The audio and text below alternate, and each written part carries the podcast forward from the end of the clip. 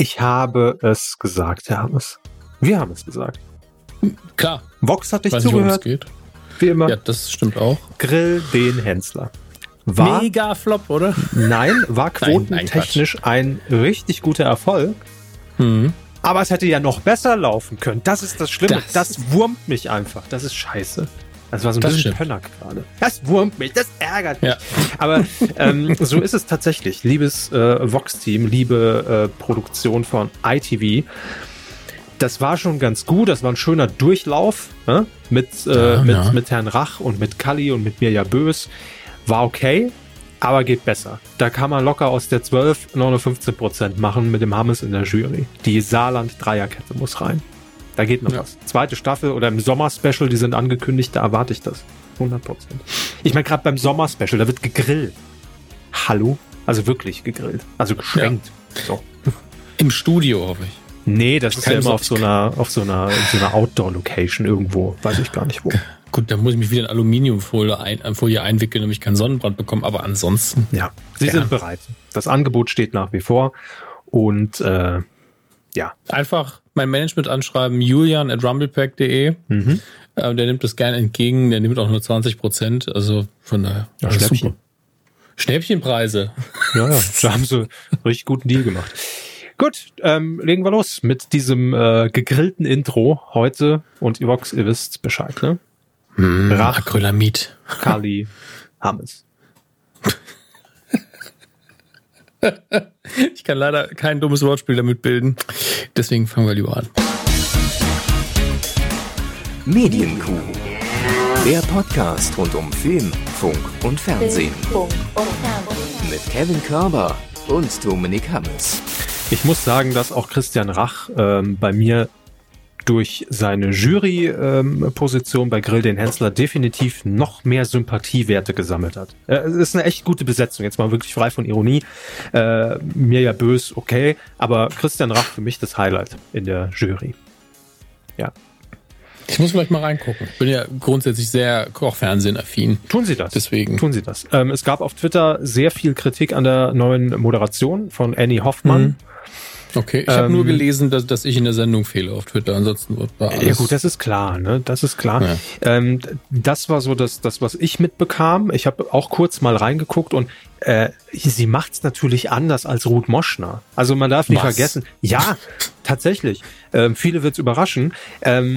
Ich kann die Kritik verstehen. Also hauptsächlich, wenn ich es jetzt mal auf das Konstruktive runterbreche, war die Kritik dann doch, dass Annie Hoffmann sich nicht so in die Sendung integriert hat. Also es gab noch nicht so einen wirklichen Schlagabtausch zwischen ihr und Hänzler. Manchmal stand sie tatsächlich so ein bisschen, hatte man das Gefühl, verloren dann da, ne, zwischen dem Promi am Herd und Hänzler. Und sie hat gut moderiert, aber da fehlt halt noch so dieses, das ist mein Wohnzimmer. Was man aber auch einfach nicht erwarten kann, wenn man da in eine neue Sendung reingekugelt wird.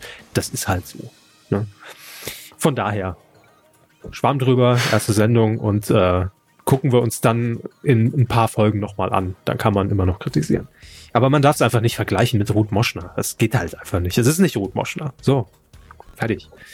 Breaking News. Annie Hoffmann ist nicht Ruth Moschner. Bitte jetzt alle 9 raushauen. 9 von 10 Frauen und nach seiner Ecke sind nicht Ruth Moschner. So. Und Annie Hoffmann gehört dazu, zu den 9 Frauen. Ja, auch nicht Ruth Moschner. Ja, schaltet auch nächste Woche wieder ein, wenn wir das große Geheimnis lüften. Wer sind die restlichen 8? Wer ist noch nicht Ruth Moschner? Ja, die investigativ recherchiert. Können wir über 8 Folgen ziehen. Geil, endlich mal wieder was Neues. Schön. Ja, aber damit sind wir schon mittendrin in unserem, in meinem Lieblingsthema, das wie folgt heißt. Und da hat sich ja einiges in dieser Woche getan. Die Ereignisse haben sich überschlagen und... Nee, komm, du Quatsch. Ah nee, das war der falsche Anmoderationszettel. Moment. Nee, das war für die Autohauseröffnung. Ja. Die Tweets, die ich schon für Lenzen ausgedruckt habe. Ah, hier, da ist es. Fernsehen. Ja, nein, aber jetzt mal Scherz beiseite. Das passiert nicht alle Tage. Diese Woche war es soweit. Es wurde eine neue Streaming-Plattform angekündigt. So wirklich neu ist sie im ersten Moment nicht. Sie trägt jetzt einen neuen Namen, aber bekommt auch neue Inhalte und eine komplett neue App und Website und. Die Rede ist natürlich von der Streaming-Plattform von ProSieben Sat1 und Discovery.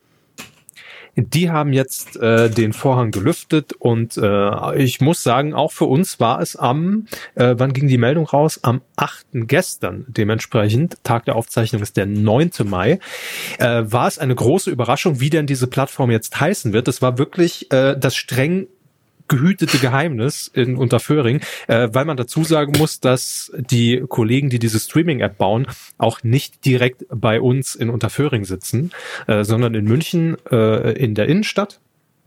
Und das ist ja auch eine eigenständige Firma, ein eigenständiges Unternehmen. Von daher war das auch für uns neu. Die Streaming-Plattform heißt Joyn. Wusste ich. Wussten sie. Wusste ich tatsächlich. Richtig, 500 €. Ja, offiziell ist die Bezeichnung daher geleitet, dass es quasi das zusammengesetzte Wort aus Joy und Join mit I geschrieben ist. Also Join wird mit Y geschrieben. Und okay, ich mach's jetzt. Jeder wartet drauf, ne? Ist klar. Jetzt könnt ihr den Kassettenrekorder einmal auf Record drücken. Ich spreche es jetzt einmal ein, auch für die Kollegen. Das kann direkt so als Station Voice dann eingebucht werden. Joyn.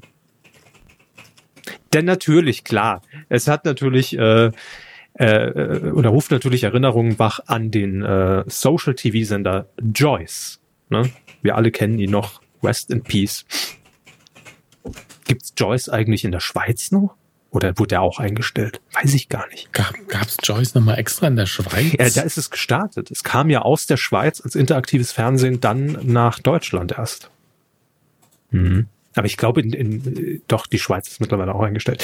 Naja, also. Die ganze Schweiz eingestellt. Die ganze Schweiz ist eingestellt. Und das wollen wir hier auch sagen. Wir distanzieren uns auch, ne, komplett von Österreich, der Schweiz, von allem distanzieren wir uns sicherheitshalber. Ja. Haben wir gelernt.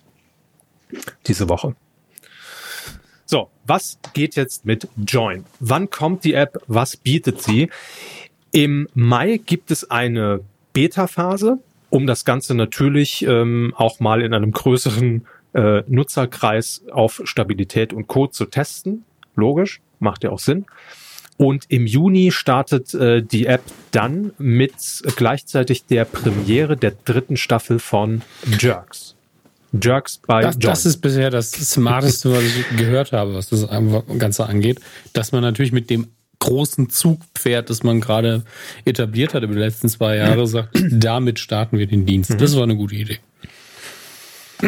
Absolut. Und gibt natürlich auch der Serie nochmal zusätzliche Aufmerksamkeit, weil Jerks lief ja bisher bei Maxdome, dann bei ProSieben ausgestrahlt im Free-TV. Und ja, damit hebt man natürlich auch die Serie nochmal ganz anders jetzt in den Mittelpunkt und stellt die aufs Podest und sagt hier, das ist eine Eigenproduktion, die wir bieten. Denn jetzt fragen sich natürlich viele, aber was ist denn dann mit Maxdome? Maxdome wird jetzt noch nicht direkt zu Beginn, aber im Laufe des Jahres, also Step by Step, kommen da immer weitere Features hinzu. Gemeinsam mit dem Eurosport Player, also man möge mich korrigieren. Ich und Sport, ihr wisst es. Ich glaube, über den Eurosport-Player kann man dann Bundesliga streamen. Fußball, auf jeden Fall. So, könnt ihr nochmal nachrecherchieren. Auf jeden Fall, Maxdome und der Eurosport-Player kommen dann später in die App und in das Angebot von Joyn. Aber Maxdome wird dann als Marke natürlich nicht weiter existieren. Ist ja auch irgendwo dann sinnlos, ne? Also das komplette Angebot von Maxdome und die Inhalte, die wandern dann zu Joyn. Aber jetzt ist die Frage, was bietet das Ganze noch? Natürlich auch weitere Eigenproduktionen, die jetzt auch schon angekündigt waren. Darunter zählt ja auch die neue Serie von und mit Glashäufer Umlauf, Check, die dann auch auf ProSieben zu sehen sein wird, ähnlich wie Jerks. Und eine neue Serie, da hatten wir, glaube ich, auch mal drüber geredet, ist beides ja vom Stromberg-Autoren. Frau Jordan stellt gleich mit Katrin Feind. Das sind also schon 2 Serien, die dann demnächst auch kommen werden. Aber ist noch nicht alles. Es gibt natürlich, wie jetzt auch, also das ist ja der offizielle Nachfolger quasi der 7TV-App. die bietet ja jetzt auch schon mehr Sender als nur die von ProSieben Sat1. Da sind auch die ganzen Discovery-Kanäle drin, also TLC und D-Max und was gibt's noch? Eurosport, genau, gehört auch dazu. Und die kommen da auch mit rein. Das heißt, man hat insgesamt, ZDF ist auch mit dabei, man hat insgesamt... Ich höre gespannt zu.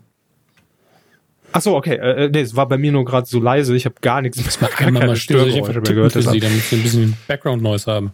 Bitte. Ja, bitte. Alles das klar. Bin ich gewohnt. Googeln Sie mal. Joyn Jörg Pilawa. So, aber das bedeutet, man kann über diese App zu Beginn dann auch Livestreams von über 50 Sendern kostenlos sich angucken. Hat natürlich auch im Hintergrund das On-Demand-Angebot aller Sender mit den Eigenproduktionen, mit Serien, mit Shows. Hat aber auch dann exklusive Previews. Das heißt, dass zum Beispiel eine neue Serie, die in Sat1 demnächst laufen wird, die Läusemütter, ich weiß gar nicht, ob wir das schon mal erwähnt haben, ist eine Comedy-Serie, die wird dann zum Beispiel vorab bei Joyn zu sehen sein, vor der TV-Ausstrahlung und dann natürlich das Übliche, dass man 30 Tage danach das Ganze noch im On-Demand-Angebot sich anschauen kann. Also das heißt, es ist eigentlich die App oder die Applikation, die, glaube ich, auch vor Jahren schon mal so im Gespräch war, aber damals, auch das jetzt gefährliches Halbwissen, das Kartellamt, glaube ich, gesagt hat, also damals ist wirklich, glaube ich, schon 10 Jahre her oder sowas, irgendwie ist das dann so eine geballte Konzentration von, ich glaube, ARD und ZDF waren damals so federführend, die wollten so eine gemeinsame Mediathek quasi schaffen für Deutschland, dass da gesagt wurde, nee, das wird nicht durchgewunken. Aber ich finde, ganz ehrlich, das ist natürlich der richtige Schritt, also dass man einfach sagt, was bisher ja auch schon Satu und wie heißen die anderen Anbieter jetzt auch schon bieten, ne? Dass man eine App hat und weiß aber, ich kann dort kostenlos, auch ohne irgendwie einen Premium-Account oder sonst was, bekomme die Livestreams, bekomme alle Mediatheken der Sender und muss da nicht mehr irgendwie 10 verschiedene Apps installieren und wechseln. Und egal, ob das jetzt auf dem Smart TV ist oder auf dem Tablet, im Browser oder auf dem Smartphone, ist wurscht. Und dann kommt es natürlich an, was kommt als Exklusiv-Content dann noch dazu. Ne? Steht natürlich jetzt alles am Anfang und die Entwicklung ist auf jeden Fall spannend. Nix von Disney auf jeden Fall. Weiß ich jetzt. Ja, nee. Also gut, klar. Ich meine, exklusiv wahrscheinlich nicht. Aber bisher kann man wahrscheinlich jetzt auch nicht irgendwelche Disney-Filme, kann man die dann nachträglich auf der ProSieben.de angucken? Nee, ich glaube auch nicht, ne? Höchstwahrscheinlich nicht. Aber nee. Ich sagte, wir hatten es im Vorgespräch, es gibt keine DVDs von der Abschlussklasse. Das ist eine Riesenchance. Ist eine Marktlücke auf jeden Fall. Ja, jetzt einfach die Archive aufzumachen und die ganzen alten Klassiker hier, Abschlussklasse, Lotter in Love, alles, was die Leute damals auf die Straße getrieben hat, muss jetzt auch wieder bei Joyn zu sehen sein. Ich fände es tatsächlich gut. Auch einfach alle Folgen Arabella. Damit die Leute einfach nochmal so schön binge-watchen können. Die 90er alle an einem Wochenende weggucken. Wer weiß, ne? Das könnte natürlich dann so ähnlich wie bei Spotify sein. Hier wird dir vorgeschlagen, bist gerade im 90er-Modus, hier Arabella Folge 3012. Ja? Guck doch mal einfach rein. Auch so eine Playlist. Best of Vaterschaftstest. Ja. Best of Beleidigungen. Warum nicht? Wenn man da vernünftig immer Leute ranlässt, die einfach so ein bisschen sichten und suchten vielleicht auch und dann so Playlists zusammen. Sichten und Suchten. Das bald wird bei ProSieben eine Stelle frei. Sichten und Suchten heißt es. Und dann könnt ihr, wie heißt das nochmal? Nicht redigieren.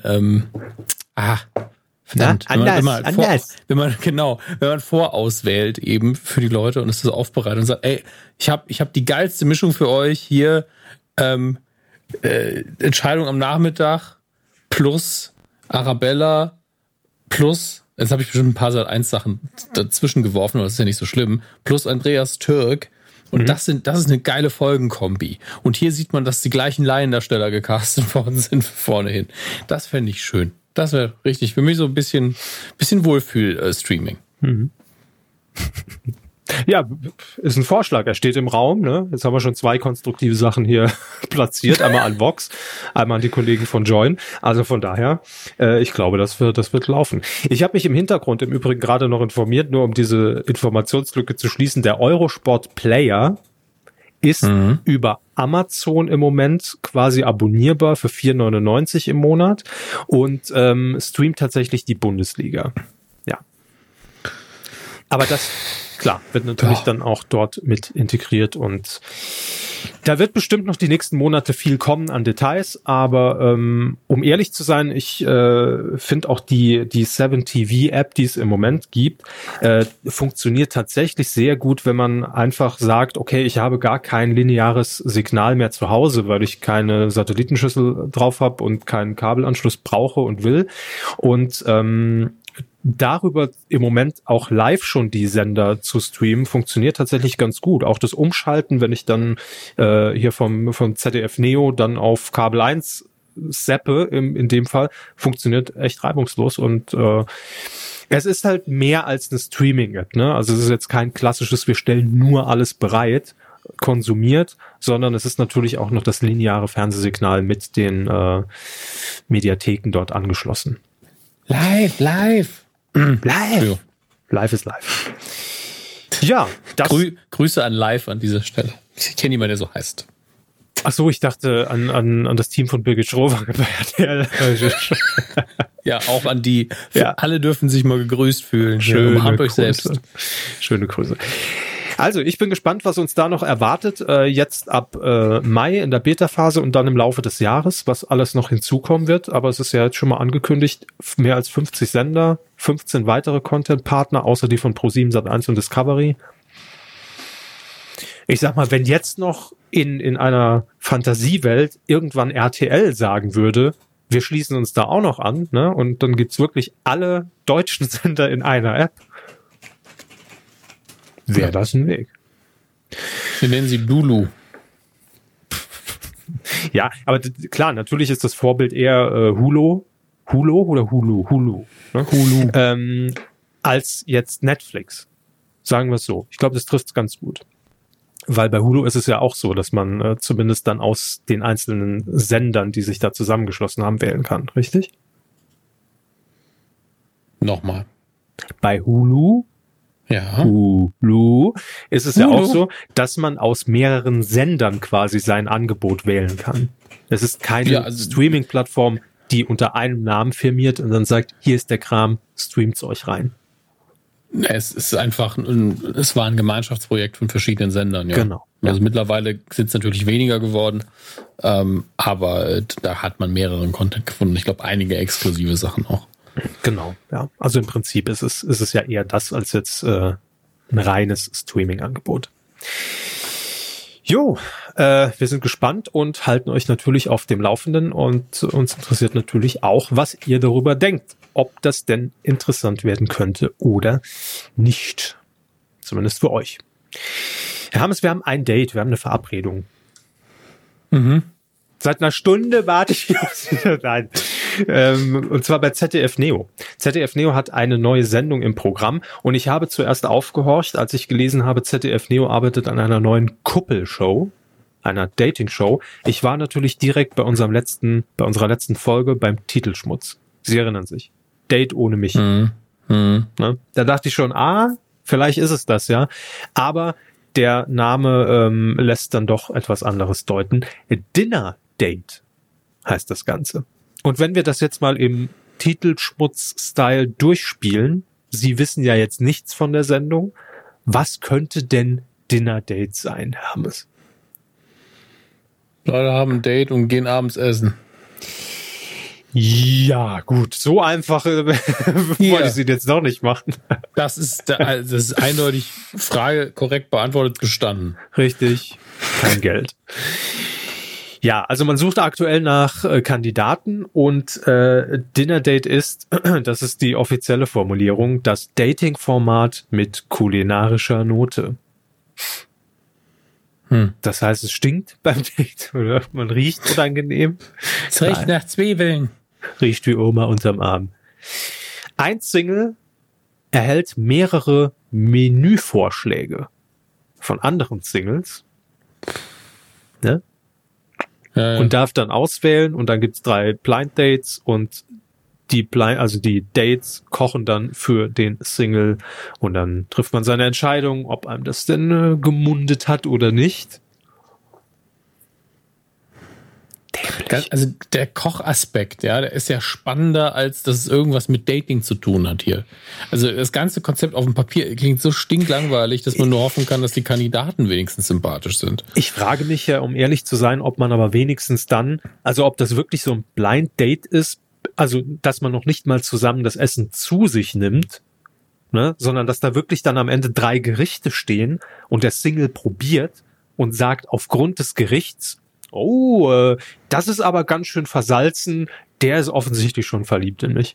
Aber ich weiß nicht. Also es gibt noch nicht mehr Informationen, deshalb will ich mich da jetzt noch nicht irgendwie in die Kritik stürzen des Formats. Aber und danach im Übrigen hat man dann ein romantisches Candlelight-Dinner, wenn man sich für jemanden entschieden hat.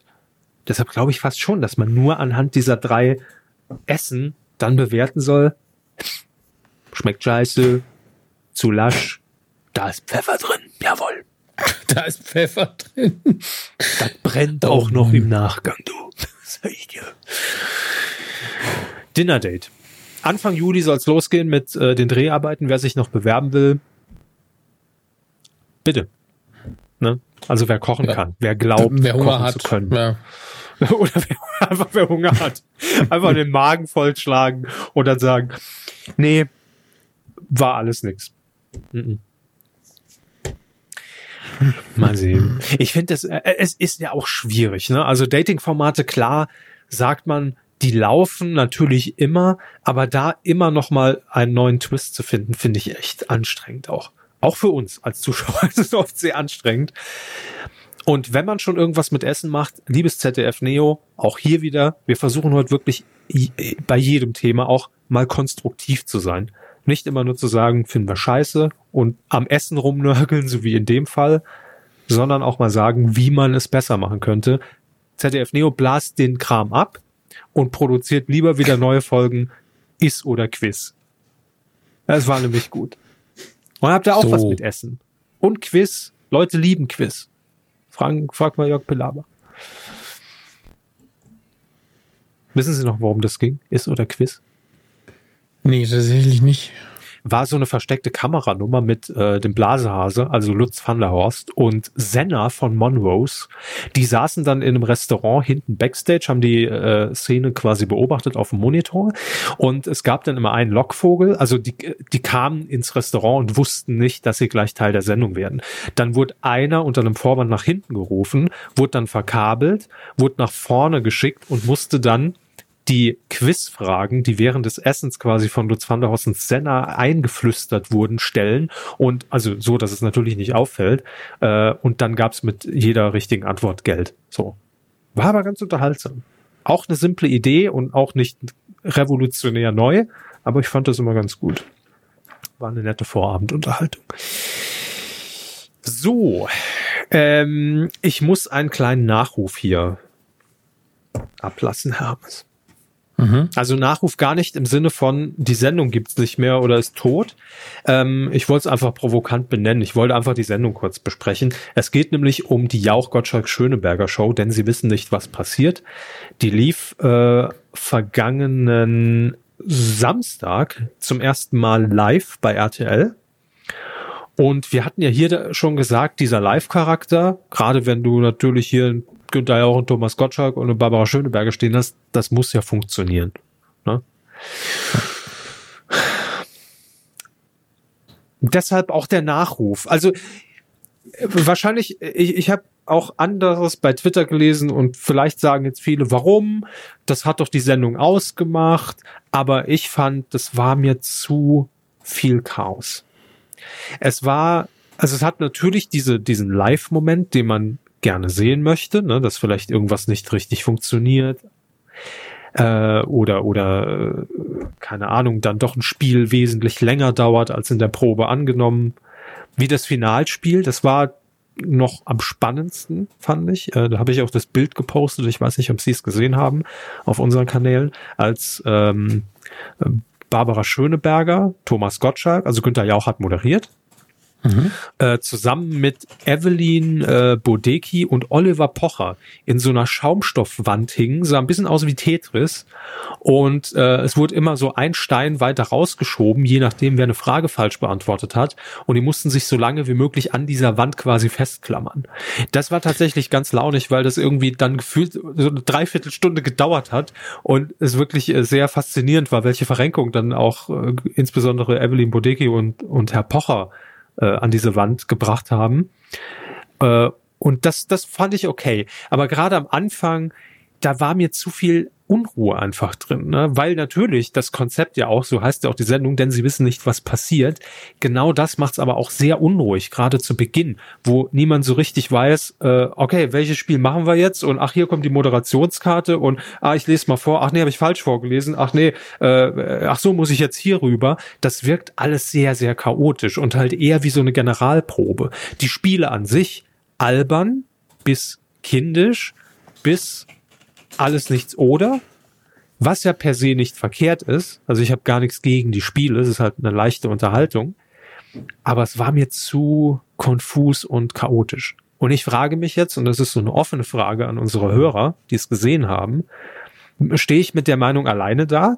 Werde ich einfach inzwischen zu alt für so einen Scheiß und sage, irgendwie, weiß ich nicht, ist mir das alles zu nicht unprofessionell? Also will ich einfach mal offen diskutieren mit euch. Wenn wir jetzt auch gar keine Antwort drauf finden, weil Sie haben es nicht gesehen, Hermes. Ich habe das Bild jetzt gesehen, was Sie ja de facto lustig fanden. Von daher ist das ja ausgenommen. Das war alles okay. Und ich fand auch, das nur noch mal gesagt, weil er auch immer sehr viel gerade zu Beginn dann auf Oliver Pocher rumgehackt wird. Also die spielen nicht immer gegen die beiden, ne? Die wechseln immer. In dem Fall war es dann Oliver Pocher und Evelyn Burdecki. Und als Oliver Pocher dann da rauskam, als Überraschungsgast, ich dachte, oh, der Pocher, ich schalte ab. Aber ganz ehrlich, Leute, ihr müsst zugeben, dass Oliver Pocher einfach die Sendung bereichert hat. Das ist so. Und Oliver Pocher haut halt einfach, klar, auch oftmals einfach Sprüche raus, die so ein bisschen unter der Gürtellinie sind, und aber dafür ist er bekannt, und ich find's aber nicht schlimm. Er rettet aber in manchen Situationen schon die Sendung. Und gerade bei diesem Finalspiel hat er sich echt den Arsch aufgerissen und sich in meinen Augen mal wieder qualifiziert für Schlag den Pocher. Was er ja im Prinzip bei RTL auch schon mal gemacht hat mit, wie hieß das noch, als er hier gegen Boris Becker damals angetreten ist, im großen Frauenduell um Sandy Meyer-Wölden. Alle auf den Kleinen. So hieß es. Ja, haben wir noch live kommentiert. Ich dachte, zwei Kartoffeln, eine Meinung. Ich bin mir nicht mehr sicher. Das war der Arbeitstitel, aber wir haben es damals live kommentiert. Alle auf den Kleinen.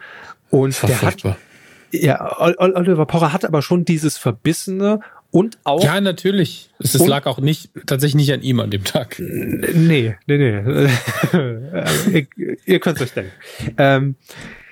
Er hat schon dieses Verbissene und auch diesen Humor, den man aber auch einfach dazwischen braucht, um so ein Spiel dann auch aufzulockern.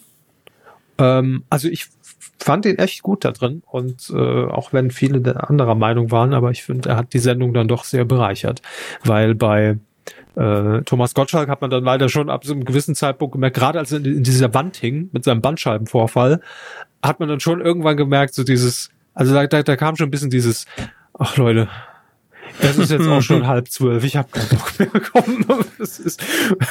Ich mache bald wieder Wetten, das. Warum jetzt? Warum hänge ich jetzt eigentlich hier? Ne? So. Also von daher. Nein, also insgesamt war es unterhaltsam und es wurde besser, aber irgendwie war es mir dann doch zu chaotisch. Vielleicht kann man das beim nächsten Mal dann doch nochmal irgendwie nachjustieren. Es kommt jetzt am Samstag wieder, also nächste Chance. Vielleicht wird es ja etwas angenehmer, routinierter. Gut, offene Diskussionsrunde ist hiermit einberufen. Und dann noch abschließend ein Thema, Herr Hammers, das hängt mir natürlich wie ein Poster über meinem Bett, wollte ich sagen. Sie sind zurück. Oh Gott. Die Boybands, Herr Hammes. Nennen Sie mal drei. Da kommen Sie, das ist nicht schwer. Ja, eben. Deshalb dachte ich, das flutscht jetzt. Aber Backstreet Boys, NSYNC, ja. Caught in the Act. So. Act. Ich habe schon im Kopf, habe ich schon gemorpht mit der Verarsche, kotzen in die Ecke. Ach Gott, das ist einfach noch aus den 90ern hängen geblieben. Guter alte 90er-Humor. Ja. Das war's. Aber Caught in the Act hat niemand gemocht. Also nicht mal die Mitglieder, oder was? Nein, generell war es ja so, dass man hatte ja als Typ irgendwie dann doch immer so diesen gespielten Hass auf Boybands. Klar, weil die ganzen Mädels irgendwie in der gleichen Klasse natürlich irgendwie für Nick Carter und Co. geschwärmt haben und man selbst irgendwie dachte, scheiß Nick Carter, Benjamin Boyd, alles scheiße. So, genau wie man die Kellys auch immer scheiße fand als Kind, als Jugendlicher. War halt so. Und dann hat es sich aber dann doch nochmal, wenn man so ehrlich zu sich selbst war, hat man sich dann doch schon dazu durchringen können, dass man gesagt hat, die Backstreet Boys gehen schon in Ordnung, aber Caught in the Act geht einfach gar nicht. Das meine ich damit. Ne? Ja, wenn man es einfach anhand der Musik bewertet, ja, dann war Caught in the Act schon relativ weit unten, während die Songs von NSYNC und den Backstreet Boys, die waren halt einfach eingängig geschrieben und gut produziert. Take That war natürlich auch. Das war Take That auch. Ja, Take That war fast schon zu alt. Da hat man schon keine Gefahr mehr gesehen. Da hat man schon, okay, die sind schon eigentlich alt genug.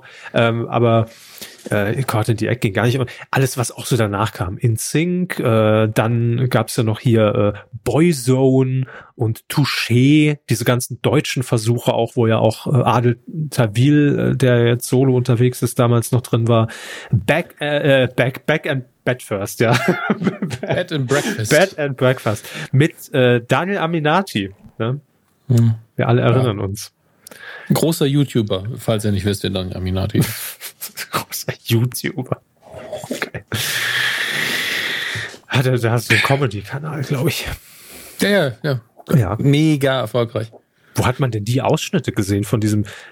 Daniel Aminati hat doch wirklich mal auf YouTube so Sketche auch gespielt. Ja, ich glaube, das war sein persönlicher YouTube-Kanal. Ich gucke mal, ob es den noch gibt. Ja, das war seiner. Aber ich habe es nur irgendwo anders gesehen, weil ich ihn nicht abonniert habe. Aber ich frage mich nur, wo. Egal. Das sind hier wieder die ganzen krass Sachen. Ich wusste gar nicht, dass der mittlerweile die Arme voll tätowiert hat. Naja, gut. Scrollen wir mal. Bam, Shortcut. Bam, Prost, Shortcut. Best of Tough. Was ist denn Shortcut? Das irgendwelche Fitness-Shortcuts, was natürlich ein bisschen fragwürdig ist. Aber anscheinend hat er diese alten Sketche gelöscht. Zumindest auf seinem... das hier ist der Kanal Daniel Aminati Big Time. Vielleicht gibt es noch Smalltime irgendwo, vielleicht ist es da noch drauf. Weiß es nicht. Vielleicht. Ich habe keine Ahnung. Ja, aber jemand wie Daniel Aminati hat wahrscheinlich 10 Kanäle, bis ich die jetzt alle recherchiert habe. Ihr könnt es ja selbst, ne? Ihr kennt ja den Weg. Google, Daniel Aminati, YouTube, Comedy, Jörg Pilawa. Danke. So, jetzt habt ihr euch gefragt, warum reden die denn jetzt über Boybands? Warum sind die zurück? Was geht denn in den Köpfen von diesen Menschen vor, die mir da jede Woche ins Mikrofon labern? Es geht um ein Special. Es geht um einen Themenabend quasi über Boybands auf ProSieben. Und insbesondere im Mittelpunkt stehen die Backstreet Boys. Das Mega-Comeback. Das wievielte Comeback ist das? Frage ich mich. Die Backstreet Boys. Backstreet's back. Die haben ja, während sie da waren, schon gesungen, dass sie zurück sind. Also das muss man ja auch mal sagen. War lang angekündigt. Die nie weg waren, die immer wieder hier sein werden. Wenn's jetzt haben jetzt ihr Comeback. Erinnert sich noch jemand an die Comeback-Show mit Arabella? Wir sind heute sehr Arabella-lastig. Mit Coolio, ja. Ich überlege gerade, wer da noch dabei war bei der Comeback-Show. Das war noch nicht so ein Schlagersänger. In der Jury war doch der Dings, der damals den Soundtrack von Beverly Hills Cop gemacht hat, der Nena mitproduziert hat. Oh Gott. Den Namen leider vergessen. Aber ja, spielt auch keine Rolle. Auf jeden Fall war Coolio sehr, sehr angepisst, dass er überhaupt in der Sendung war, gefühlt. Comeback, die große Chance. Arabella Kiesbauer, 2004 war das. Gott, ja, wie gestern. Den Exkurs müsst ihr jetzt leider mit uns mitmachen. Ich lese die Namen vor. Ja, die Kandidaten waren, da haben wir ihn schon. Ich habe es ja gesagt, ne? Kein Erfolg. Benjamin Boyce von Caught in the Act. Chris Norman. Gott. dann CC Catch, Coolio, ja. Hathaway, What is Love, Lee Mal, sagt mir auch noch irgendwas ganz dunkel, dann die Sängerin Emilia, war das nicht die mit I'm a big, big girl in a big, big world. Sie hat es ein bisschen enthusiastischer gesungen. Nee, es war genauso kurz vor Pulsader aufschneiden. Doch, wirklich. Doch, es war so eine Depri-Nummer. Null, überhaupt nicht. Natürlich, die hat bald ins Mikrofon geheult. Also Rotze Wasser, wollte ich sagen. Nicht gehört. Ich hab das Video, nur weil das Video in schwarz-weiß war damals. Ja, ne? Aber das war so eine zittrige Stimme. Miss you much. So hat sie es reingesungen. Wow. Ja, ist so. Dann, einfach, das Video hat einfach 11 Millionen Abrufe. Ja, weil jeder das Gejammer mal sehen wollte. Dann hier von Tic-Tac-Toe, Jesse, der Schlagersänger, neue deutsche Welle-Sänger Markus, die Weather Girls, oh Gott, außerdem Jürgen Drews und Gunter Gabriel. Jürgen Drews war doch nie weg, Leute. Was war denn der Comeback-Show? Ich glaube, Jürgen Drews hat ihm nur Gunter Gabriel geholfen. Da erinnere ich mich noch dran, weil Gunter Gabriel hat in irgendeinem Einspieler nämlich gesagt, ja, ich finde es jetzt nicht so gut, dass hier auch die ganzen englischsprachigen Stars da so reinkommen. Also wir sind ja immer noch in Deutschland und deutsche Musik auch bla. Und dann hat Jürgen Drews so, oh no. Please don't. Warum redet Jürgen Drews wie Uri Geller? Ich weiß, keine Ahnung. No, Gunther, stop it. No, please. Ja, genau so war's. Please, Gunther, mein Freund. Ich weiß nicht, was du für ein Problem hast. Gott. Ja, Gott, ja. Selig. Ja, stimmt. Gunter Gabriel ist ja auch gestorben. Letztes Jahr, glaube ich, oder? Ist noch nicht so lange her. Ja, die Comeback-Show. Cool. Wer hat gewonnen? Tja, das könnt ihr mal schön selbst googeln, ne? Das muss ein bisschen Eigenleistung sein. Ich will, dass die Comeback-Show wieder in die Google-Trends kommt. So. Und Jörg Pilawa. Der natürlich sowieso. Hui, was wir für eine Schleife gedreht haben. Am 21. Mai, 20.15 Uhr, also die Dokumentation Backstreet Boys, das Mega-Comeback. Annemarie Carpendale, Herr Hammers, ja, Annemarie Warnkross für Sie und Tore Schölermann haben die Backstreet Boys in Las Vegas besucht. Tore Carpendale, bitte. Was? Wayne Schölermann. Wir sind jetzt völlig random hier unterwegs. Ach, haben jedenfalls die Backstreet Boys in Las Vegas getroffen, begleitet beim Start ihrer neuen Tournee. Und das finde ich besonders schön. Man hat natürlich auch die Bandmitglieder vor der Kamera getroffen und interviewt und einige Weggefährten. Und jetzt, Achtung, Lückentext. Sie haben 2 Versuche. Weggefährten wie zum Beispiel Hermes? Was soll ich denn wissen? Sie könnten, also sie kennen ihn auf jeden Fall, definitiv, ja. Aber sie hauen sie mal einen raus. Nostradamus. Nee, wirklich nicht. Ein Weggefährte der Backstreet Boys? Ganz klar. Jay Leno. Fast DJ Bobo. Ja, der hat wahrscheinlich die Background-Tänzer betreut auf ihren Touren in Deutschland. Kann oder so. Sein, oder war die Vorband vielleicht von den Backstreet Boys. Auch möglich. Naja, und im Anschluss gibt's die Reportage We Love Boybands. Ich hab's eigentlich nur reingenommen, weil ich über Boybands mal reden wollte. Ich wollte das Thema mal aufmachen. Wir haben viel zu wenig über Boybands in der Kultur. Wir haben das auch nachhaltig jetzt geklärt und alles dazu gesagt. Also wer das jetzt gehört hat, der weiß alles, was man über Boybands wissen muss. Ja, eben. Es ist ja auch ein gewisser Serviceanspruch, den wir hier haben. Ja. Ach ja, kümmern wir uns lieber um die Reaktion der Weide. Geflüster. Zur Folge 325 habt ihr fleißigst kommentiert. Ich ruf's nochmal kurz in Erinnerung. Naked Attraction, ESC, Grill die Geissens, also Grill mit den Geissens, das Bumshotel von RTL. Das ist der schönste Reim seit langem. Ja, das ist der schönere Titel. Und wir haben und da beziehen sich auf die auch die meisten Kommentare von euch drauf, über Funk kurz gesprochen, ne? Und mal so in die Runde gefragt, wer guckt es denn überhaupt? Wer konsumiert Funk? Und da haben wir viele Rückmeldungen bekommen. Ja. Steffen zum Beispiel schreibt, also bei Funk schaue ich ja nur dem Valulis seine Videos. Also was, jetzt ist aber auch die Frage, einige von euch werden es vielleicht beantworten, das hören wir dann gleich, aber guckt ihr dann einfach die YouTube-Videos und euch ist eigentlich egal, dass Funk das mitfinanziert, oder guckt ihr es tatsächlich über die App von Funk? Beides trägt natürlich zum Erfolg bei, letztlich. Also selbst wenn keiner die App benutzt, dann ist es natürlich schade. Aber mich interessiert auch wirklich, wie viele Leute die App da benutzen. Naja, Jake hat noch geschrieben, ein bisschen ausführlicher. Also wo Funk kein Erfolg sein soll, verstehe ich nicht. Das habe ich auch nie behauptet. Ich habe nur gesagt, in meiner Wahrnehmung. Ja, man könnte mehr machen. Wird vielleicht genug gemacht. Geht's nur an mir vorbei? Das war die Frage. Weiterhin schreibt er, natürlich werden nicht die Abrufzahlen von großteils sinnbefreiten Channels erreicht. Ich bin 20 und finde extrem viele interessante Dokus und Reportagen auf verschiedensten Funkkanälen. Freunde gucken vor allem eine Funkserie viel. Nur welche? Das hat er jetzt nicht geschrieben. Hätte mich jetzt auch interessiert einfach. Ja. Verdammter Cliffhanger. Das erfahrt ihr im nächsten Kommentar. Ja, weiter geht's nach nur einem Spot. Genau. Seit es Funk gibt, halte ich den Rundfunkbeitrag für deutlich gerechtfertigter. Muige Grüße aus Schwabing.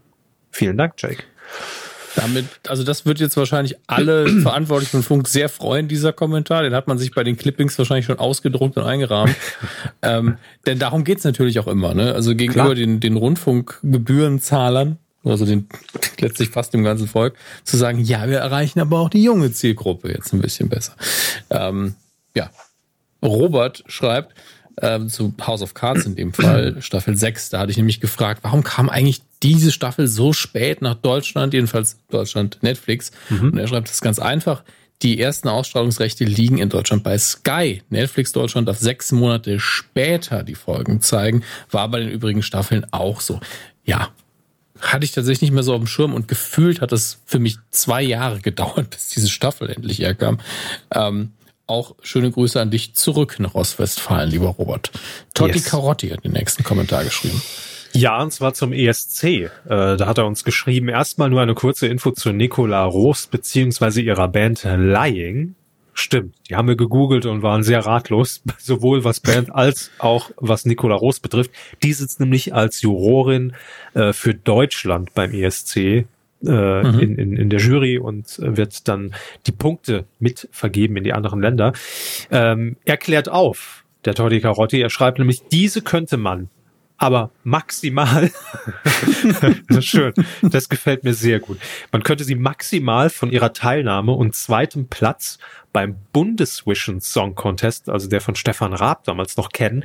Sie hätten fast die Star Power von Xavier Naidoo und Xavasch ausgesprochen. Ach nee, das war die Combo dann. Zusammen. Stimmt. Xavasch heißt der gute Mann. Stimmt. Xavasch hieß dann das Duo. Hätten sie fast geschlagen, daher waren sie jedenfalls mir ein Begriff. Gutes Gedächtnis. Und noch eine Anmerkung zum Titelschmutz. Ja, gerne. Unter Mein Date ohne mich, da hätten wir es wieder, stelle ich mir vor, dass 2 Personen auf ein Date gehen und sich einer oder eine von beiden anschaut, was die andere Person tut, sobald man den Tisch verlässt, via versteckte Kamera. So könnte man dann besser einschätzen, wie die Person tatsächlich ist, ob sie nett zur Kellnerin ist oder zum Kellner, heimlich auf Tinder chattet, über einen lästert, etc. Ja. Aber direkt danach den Kellner so angraben. Ne? Oder vielleicht sich in der Zeit die 3 Essen servieren lässt von ZDF Neo. Das kann auch schnell passieren. Ich bin gleichzeitig in 3 Sendungen. Und dann kommt noch der Blasehase und stellt dir noch eine Quizfrage dabei. Das ist eigentlich mein Wunschszenario. Ja, mein Date ohne mich.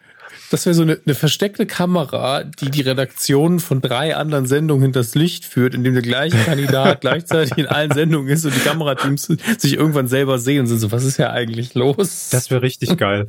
Und dann kommt noch irgendwie hier Guido Kanz um die Ecke mit Verstehen Sie Spaß. Oh Gott. Das wäre toll. Das wäre toll, würde ich gucken. Aber lieber Totti Karotti, ich glaube, dass sich diese Geschichten, die dann an dem Tisch in der Abwesenheit passieren, relativ schnell wiederholen würden. Also ich glaube, das meiste, was man macht, ist entweder man sitzt da und macht nichts oder man, keine Ahnung, wischt sich noch einmal durch die Haare oder greift zum Handy und guckt, welche Nachrichten man verpasst hat. Aber ansonsten passiert da, glaube ich, nicht so viel. Aber dennoch, vielen Dank. Wir waren ja auch irgendwann ratlos und konnten uns nichts darunter vorstellen. Von daher lassen wir uns überraschen. Matteo hat noch geschrieben. Er schreibt, sehr geehrte Herren Kuh, Funk geht völlig an mir vorbei. Ich kann Herrn Körber da nur zustimmen. Philipp Valulis verfolge ich über YouTube. Den kannte ich aber bereits durch sein Fernsehformat. Vielen Dank für die sehr lustigen Folgen der letzten Wochen. Es macht einfach Spaß zuzuhören. Ihr Alberner, desto besser. Für die Zukunft wünsche ich mir natürlich einen Grill, den Hänzler Quotentipp. Irgendwie müssen wir ja am historischen Jury kriegen. Macht weiter so. Also ihr, nicht Vox. Vox muss reagieren. Das ist ganz ehrlich, ein schöner Slogan, finde ich. Ja. Grundsätzlich. Vox muss reagieren. Und er grüßt uns und die gesamte Weile nochmal. Und Vox. Denn Vox muss reagieren. Hashtag Voxenstopp ist die Petition. Voxenstopp. Ach, du liebe Zeit. Naja, von mir aus. Matschke schreibt noch. Voxenstopp für mega böse. Matschke schreibt noch. Ja, genau. Moin, ich mag ja die Funkmenschen Valulis, Mailab, kenne ich nicht, sagt mir jetzt leider nichts, und Game 2. Stimmt, ist ja auch Funk, ja, vergisst man oft. Um nur 3 zu nennen. Auf Facebook sieht man ab und zu, wie Extra 3, die Heute-Show oder das Neo-Magazin öfter auf Videos aus dem Funk-Netzwerk zeigen. Ob die Social-Media-Experten das selber mögen oder es Anweisung von Hashtag den da oben ist, weiß man nicht. Ja, ich glaube, von Merkel kommt das direkt. Allerdings gibt es auch schöne Reportagekanäle wie Steuerung F oder ist es dann Y-Kollektiv oder Y-Kollektiv? Y-Kollektiv. Okay. Teilweise sehr personalisiert, die vielleicht auch ältere Rinder interessieren könnte. Probleme und Kritik gibt es oft immer dann, wenn bestimmte YouTuber sich als große Journalisten verstehen und die Kritik, die sie auf sozialen Kanälen bekommen, schwer zu unterscheiden sind von Hate-Kommentaren. Zudem haben die Kanäle Vorgaben wie Wachstum von Abos und Kommentarzahlen, weswegen sowas wie gute Arbeit wohl abgesetzt wurde, was natürlich ein bisschen fragwürdig ist im öffentlich-rechtlichen Kosmos. Gute Arbeit war das Format mit Florentin Will und Katjana Gerz, richtig? Ja. Ja, das war das Sketch-Format mit den beiden, also unter anderem mit den beiden, die waren die beiden Hauptdarsteller. Das war auch sehr gut. Und es gibt eine Sendung, der ich fast noch mehr nachtrauere, weil die so nischig war. Also da verstehe ich natürlich, dass die Abrufzahlen nicht so toll waren. Ich weiß mal, ich glaube, es hieß Nerd Cave, ich bin mir nicht mehr sicher. Gerade mal schauen. Okay, vielleicht hieß es sagen, worum es ging? Wissen Sie das noch? Ich kann sagen, worum es ging. Das ist tatsächlich einfacher, als mir mich genau zu erinnern, wie die Sendung hieß. Es ging um 3 Freundinnen, glaube ich. Die es war wirklich Essen 3 Serien für Lutz van der Horst. Nein, es war eine Serie. Es war keine Show. In der 3 Mädels einfach die sehr sehr junge Darstellerin noch und es war eine sehr roughe Sendung im Sinne von nicht überinszeniert, einfach die Gottes Willen, einfach die Freundschaft der 3 abgebildet hat. Sie war halt zum Teil ein bisschen absurd, aber auch sehr schön. Girl Cave hieß es natürlich, nicht Nerd Cave, warum ich jetzt darauf gekommen bin. Und ich glaube, das wurde nach einer Staffel leider auch abgesetzt und hat in der Provinz gespielt und hat diese 3 Mädels eben im Fokus gehabt. Und es gibt halt sehr wenige Serien, die sich mit dieser Alterskategorie und mit dem Mädels einfach mal beschäftigen und die auch einfach sympathisch gut gemacht war. Also das hat man einfach gern geguckt, obwohl ich nicht Zielgruppe bin. Also was auch immer Zielgruppendiskussionen angeht, ich falle da ja einfach nicht rein. Aber trotzdem fand ich die richtig toll und das fand ich sehr, sehr schade. Bei guter Arbeit war ich einfach der Meinung, das war eine Fehlentscheidung und hier war ich der Meinung, also da hätte man wirklich mal was Kleines ein bisschen pushen können. Bei Florentin Will und Katjana Gerz weiß man, okay, die werden ein anderes Projekt finden, das war eine falsche Entscheidung vielleicht, aber da ist eine Zukunft da und bei dieser jungen Sendung, da war so viel an Nachwuchsförderung quasi mit dabei, dass ich das echt sehr, sehr schade fand. Naja. So ist es eben. Aber da können wir lange drüber diskutieren, inwiefern Quoten im öffentlich-rechtlichen Fernsehen doch eine Rolle spielen, oder weil Klicks. Das ja immer die alte, Begründung. Ne? Wenn es keiner guckt, warum gebt ihr dann Geld dafür aus? Ihr unterhaltet zu viel, ihr sollt doch eigentlich die Sachen zeigen, die keine Quote fahren, weil die anderen das nicht machen. Immer dieses Auf und Ab. So ist das einfach schwierig. Marcel Wahr hat noch geschrieben und zwar haben wir es am besten lesen Sie es vor, es geht nämlich um den Wrestling-Film, soweit ich das überfliege. Ja, Hallo liebe Kühe, ich freue mich tatsächlich, dass es einen Film über Paige, die Wrestlerin, gibt, nachdem ihre Karriere nach einem furiosen Start als jüngste Championess bis dato leider nicht so verlief, wie man sich das erhofft hatte. Mitte, Ende 2016 hat sie sich schwer am Nacken verletzt, was sie zu einer circa einjährigen Auszeit gezwungen hat. In dieser Zeit wurde dann leider auch noch einige sehr private Videos veröffentlicht und mit ihrem jetzt Ex-Freund gab es auch immer wieder negative Schlagzeilen. Ja, es gab da durchaus Privatvideos der nackten Natur, die da ins Internet getropft sind leider. Privatvideos der nackten Natur. Ja. Im November 2017 konnte sie dann ihr Comeback feiern, nur um sich einen Monat später wieder zu verletzen und deshalb nun ihre Karriere beendet hat. Das ist natürlich sehr, sehr schade. Ich hoffe, dass sie einen Teil des Geldes der Einspielergebnisse des Films einfach bekommt. Das ist ja ihre Lebensgeschichte quasi. Und vielleicht in einer anderen Form dann im Wrestling weiterhin aktiv ist. Und wenn es als Trainerin ist, ich meine, das macht ihre Familie ja auch immer noch. Zum Thema Pandas gegen Wrestler gab es damals sogar ein T-Shirt, in dem der Konflikt aufgegriffen wurde, bei dem ein Panda einen anderen mit einem Stuhl schlägt. Also WWF und WWE, die Markenrechtsgeschichte. Und das T-Shirt habe ich gestern noch mal irgendwo gesehen im Internet. Das kann man immer noch kaufen. Liebe Grüße aus der Löwenstadt. Marcel war aus dem Catch Club. Grüße an den Catch Club. Ja, liebe Grüße.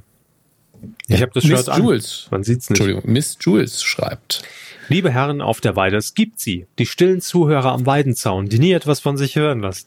Spanner, nennt man sie auch. Klotzt es sich immer so aufs Euter. Wir merken das. Um etwaiger Verwirrung zuvorzukommen, ich beziehe mich hiermit noch auf Folge 324 und bin damit vielleicht auch gleich bei einer Hürde zum Kommentieren angekommen. Man hätte vielleicht etwas zu sagen, sitzt aber gerade in der Bahn oder Badewanne, hat die Putzhandschuhe an, in der Bahn, oder ist einfach zu spät dran. Das bedeutet aber nicht, dass ich nicht mit sehr viel Freude jede Woche wieder am Start bin und natürlich die Medienkuh bei jeder Gelegenheit weiterempfehle. Sehr gut. In der Bahn mit Putzhandschuhen. Hör mal, die Kuh. Hier dann doch noch eine kleine Empfehlung für Sie und alle anderen Freunde an Medien, die Freude an Medienmenschen haben. Das Ganze heißt David Tennant Does a Podcast With. ... Kennen Sie den? Ja, den habe ich seit Folge 1 auch gehört. David Tennant ist ja bekannt geworden als der 10. Dr. Who-Darsteller. Und ich bin großer Fan von seiner Schauspielarbeit. Den Podcast macht er auch sehr gut. Hat das Konzept natürlich von mir geklaut. Klar. Jeder Podcast hat im Prinzip alles von uns geklaut. Ja. Ich bin so froh, dass wir, obwohl es so lange gedauert hat, die ersten 2 Folgen Medienmenschen rausgehauen haben, bevor sein Podcast kam. Denn es ist erschreckend. Ich meine, er hat natürlich die prominenteren Gäste international betrachtet. Aber er macht es halt fast genau so. Es ist sogar das Intro, abgesehen von der Musik, ist halt fast das Gleiche.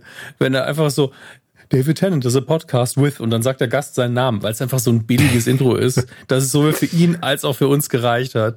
Ich finde das sehr, sehr witzig. Ja, es ist wirklich genau so produziert in der Hinsicht wie Medienmenschen, nur dass bei David Tennant das Podcast wird ungefähr 7 Leute dran mitarbeiten. Ja. Bei uns natürlich 18. Das ist der feine Unterschied. Ja, ist, wenn man das aber man macht, dann hat man ja ganz viele Zweit-, Dritt- und Viertidentitäten in seinem Kopf, die das ja mitproduzieren, weil man kann das ja nicht alles selber machen. Eben. Man würde wahnsinnig werden, nicht wahr? Ja. Gut. Sie bedankt sich hier noch, Moment, gerade gucken, genau, ich bedanke mich für Ihre Begleitung in den letzten Jahren und grüßt herzlich aus der Stadt der Ratschläger mit D oder auch der inoffiziellen Manga- und Anime-Hauptstadt Deutschlands, passend zur Folge 325. Stadt der Ratschläger, ich habe keine Ahnung, googelt es einfach, ne? Ratschläger mit D, Jörg Pilawa. Zu googeln, ja, genau. Goldleben Royal. Mit extra Käse. Hat noch geschrieben, ihr habt gefragt, ob und oder welche Funkformate wir gucken. Ich, männlich 26, komm mal vor wie im Knuddelschat, habe gedacht, dass ich ein paar Formate schaue, dass es so viele Formate vom Funk sind, ist mir erst bei meiner Recherche aufgefallen. Jetzt hat er die alle sehr spannend hier aufgeschrieben. Und natürlich muss man sagen, wir lesen sie jetzt nicht alle vor, aber klar, Finn Kliman kennt man natürlich, ne, und sein Klimansland, was auch zu Funk gehört, oder was kenne ich noch? Klar, Valulis, jetzt schon mehrfach gefallen, Steuerung F sagt mir auch was, macht, glaube ich, ein ehemaliger Redakteur bei den Rocket Beans, Gunnar, glaube ich, ist da mit dabei, vom NDR. Worldwide Wohnzimmer ist ja eine Late-Night-YouTube-Show, auch schon seit Jahren, und ich glaube, die gab es auch schon vor Funk, sind aber jetzt dort. Also das sind durchaus natürlich Sachen, und Game 2, nicht zu vergessen, von ja, den Bohnen, gehört alles zu Funk, und da merkt man schon, und das gebe ich dann auch gerne zu, aber das war ja die offene Frage, dass viele dieser Kanäle dann doch schon mal irgendwo bei einem aufgeschlagen sind, ne? Aber es ist ja, halt, aber das noch als letzter Satz, das ist halt genau das, was ich meinte. Vielleicht ist das aber auch der Sinn und Zweck der ganzen Geschichte. Es wirkt auf mich nicht so, als ob ich jetzt ein Format vom Jugendangebot der ARD und ZDF konsumiere, ne? Dass das irgendwie dazugehört. Es ist bestimmt irgendwo als Logo im Abspann mit drin, aber in der Wahrnehmung ist es nicht so. Das ist interessant. Also erst noch kurz auf die Sendung Bongo Boulevard, Musikformat Marty Fischer und Marie Meinberg, hervorragend. Richtig, richtig gut. Dafür eine dicke Empfehlung. Cold Mirror mit Star Space, auch sehr witzig. Bohemian Browser Ballett mit Stecke Silberstein ist Hit and Miss, aber im Schnitt sehr witzig auch. Mhm. Und ich finde es aber interessant, das, was Sie gesagt haben mit der Wahrnehmung, denn Goldleben Royal schreibt ja weiter, das sind meist YouTube-Kanäle, die ich schaue, und dann mein Bewusstsein sagt mir aber nicht, dass das Funk ist, was ich schaue, und dann aber direkt, ich finde, Funk hat es tatsächlich geschafft, öffentlich-rechtliches Programm ins Internet zu bekommen, wodurch die Akzeptanz zum Rundfunkbeitrag von jungen Leuten steigen wird. Finde ich interessant. Und ja, er fragt dann noch, ob wir davon nichts kennen oder es nicht in unserem Bewusstsein ist. Wir kennen sehr viel davon sogar. Einiges davon habe ich auch mit Freuden geguckt, aber jetzt nicht mehr so sehr aktuell. Aber das liegt einfach daran, dass mein Medienkonsum immer mal wieder shiftet. Und ich zum Beispiel irgendwann, jetzt vielleicht, nachdem ich den Namen nochmal im Bewusstsein habe, einfach die vergangenen Folgen Bongo Boulevard einfach wegsuchten werde und nachholen werde, weil das ja jetzt keine Sendung ist, die man aktuell gucken muss. Aber die Sache ist halt es ist halt zerfasert. Es wirkt nicht wie eine Entität, es wirkt eher wie eine Produktionsgesellschaft, wo man dann hinten dran sieht, so, okay, das war auch Funk, okay. Was wir natürlich nicht wissen, vielleicht ist genau das die Strategie, dass man eben nicht sich mit den dicken Eiern dahinstellen will, wir sind die Öffentlich-Rechtlichen und hier guck mal unsere Videos, weil das vielleicht natürlich auch bei dem einen oder anderen direkt abschreckend wirkt, ne? Weil man sich direkt irgendwie dann damit konfrontiert sieht, ach nee, öffentlich-rechtlich, dritte Programme, öde, langweilig, gucke ich gar nicht erst. Und so findet man halt den Zugang dann über die Personen und dann irgendwie dann doch hintenrum, bekommt dann vielleicht irgendwann mit, ach so, das ist von diesem Funk, okay, wusste ich gar nicht. Aber damit positioniert man eigentlich erst das Produkt, bevor man nachher sagt, das ist öffentlich-rechtlich. Von daher, vielleicht ist das ja genau die Strategie, das mag sein, aber das war ja auch die Frage, die wir gestellt haben. Von daher... Ja. Wir sind dem Ganzen auf der Spur, und Captain Chaos steuert das jetzt bei. Er hat es direkt zur Causa Funk erklärt. Klar, das ist auf jeden Fall Funkgate, ne, möchte ich fast sagen. Seine Anmerkung, er ist M28. CS Fragezeichen. Es läuft sehr viel über Ja, Entschuldigung, dieses M28, M oder W, das ist so typische Chatsprache der 90er. Als ich mit meinen Backstreet Boys Postern zu Hause in meinem Zimmer saß, ich kenn's noch.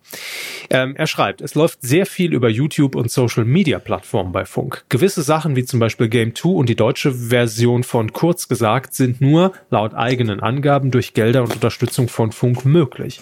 Auch normale YouTuber, Raik Anders oder Valuis, was heißt er, Valuis? Valudis. So. Ich bin mir nie sicher bei dem Namen, können dank Funk ihren Content besser und auch häufiger produzieren. Einziger Kritikpunkt findet er, dass einige von Funk ausgewählte Kanäle nicht so ganz politisch neutral berichten. Das weiß ich jetzt nicht, da kann ich jetzt nichts zu sagen. Unterm Strich finde ich Funk eine gute Sache, von den veralteten Öffentlich-Rechtlichen sich an die junge Generation zu kümmern, um die junge Generation zu kümmern, die selber, das urteile ich jetzt über meinen Medienkonsum, größtenteils Sachen per Streaming und oder YouTube anschauen. Danke, dass ihr meinen Arbeitsalltag versüßt. Machen wir gern, lieber Captain, und vielen Dank für deine Meinung. Ich glaube, in Mainz ist man wirklich jetzt sehr hellhörig und schreibt schon mit. Das ist sehr interessant. Ich glaube, ich reiche das auch mal weiter an meine alten Kontakte von Funk, einfach die Kommentare. Die müssen ja den Podcast nicht hören. Wieso nicht? Einfach runterladen, damit wir es in der Statistik drin haben. Wieso nicht? Aber wir können jetzt an der Stelle schon mal sagen, ja, es ist nicht von Funk eingefädelt, dass sie frag doch mal nach. Also, ich habe ja auch kein laufendes Projekt mit Funk. Also Bingeball ist jetzt auch schon ein bisschen her. Das ist ich bin an der Stelle ganz offensichtlich neutral. Ich nicht nur wie vorher, wo ich gesagt hätte, ich enthalte mich jetzt einfach mal. Ja. Und ich finde, selbst das, was wir heute hier besprochen haben, hätte ich wahrscheinlich trotzdem genau so gesagt. Ja.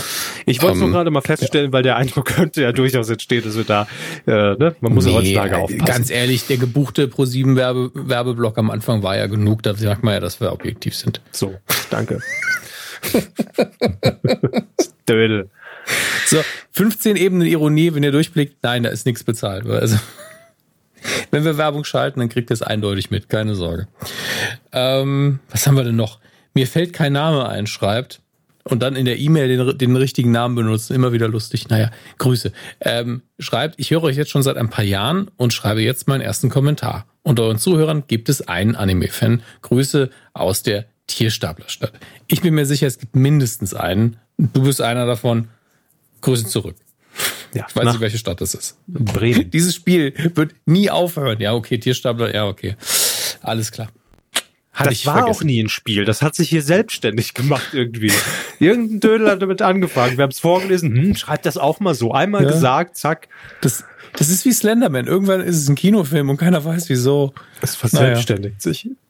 Irgendwann kommt es zum großen Endgame zwischen den ganzen Städten. Ja. Herzog schreibt. Ja. Ach so, Herzog. Den letzten Kommentar. Wow. Liebe Weidenbewohner, ich wollte mal kurz auf den Funk unterstützten YouTube-Kanal kurz gesagt verweisen. Das Problem, ich hoffe, der heißt kurz gesagt, sonst verstehe ich den Satz nicht, weil ich den hier in den Kommentaren noch nicht gelesen habe. Dabei handelt es sich um eine Gruppe aus München im Saarland offensichtlich, München, die sehr schöne und informative Videos zu wissenschaftlichen Themen produziert. Vorrangig auf Englisch. Es gab auch schon länger einen deutschen Kanal, der sich dann aber irgendwann nicht wirklich getragen hat und eine Zeit lang brach lag, bis sie von Funk unterstützt wurden und den deutschen Kanal wieder mit teilweise sogar exklusiven Inhalten füllen konnten. Allgemein benutze ich zwar die Funk-App nicht, freue mich dann aber hin und wieder, wenn die Kanäle, die ich sehe, in der Form unterstützt werden. Ja, das ist eine schöne Bestandsaufnahme, finde ich. Also das Einzige, was mir fehlt, weil wir nicht so viele Hörer haben, die jetzt unter 20 sind, das ist uns auch bewusst. Die Meinungskategorie fehlt mir noch so ein bisschen. So die, keine Ahnung, 13- bis 20-Jährigen. Ja.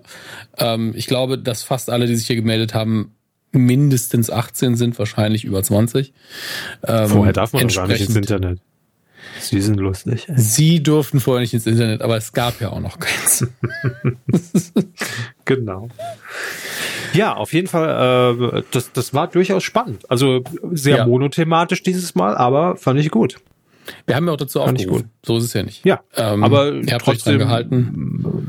Hätte ja auch sein können, dass jemand sagt, will ich zu Funk, weiß ich nicht, habe ich keine Verbindung, kenne ich nicht, lass ich lieber sein. Nee, also ich nehme Funk immer wieder als ein Aufregerthema wahr. Ich bin jetzt auch froh, dass ich hätte kein Problem damit gehabt, wenn jetzt ein Kommentar sehr kritisch gewesen wäre, aber es gibt da immer in diesem Internet abseits von unserer Weide, die ja sehr angenehm ist, gibt es auch immer wieder sehr, sehr unnötig dumm kritische Kommentare, die mich dann immer in ihrer Art und Weise aufregen. Das passiert bei uns ja Gott sei Dank nicht. Dumme Kommentare im Internet.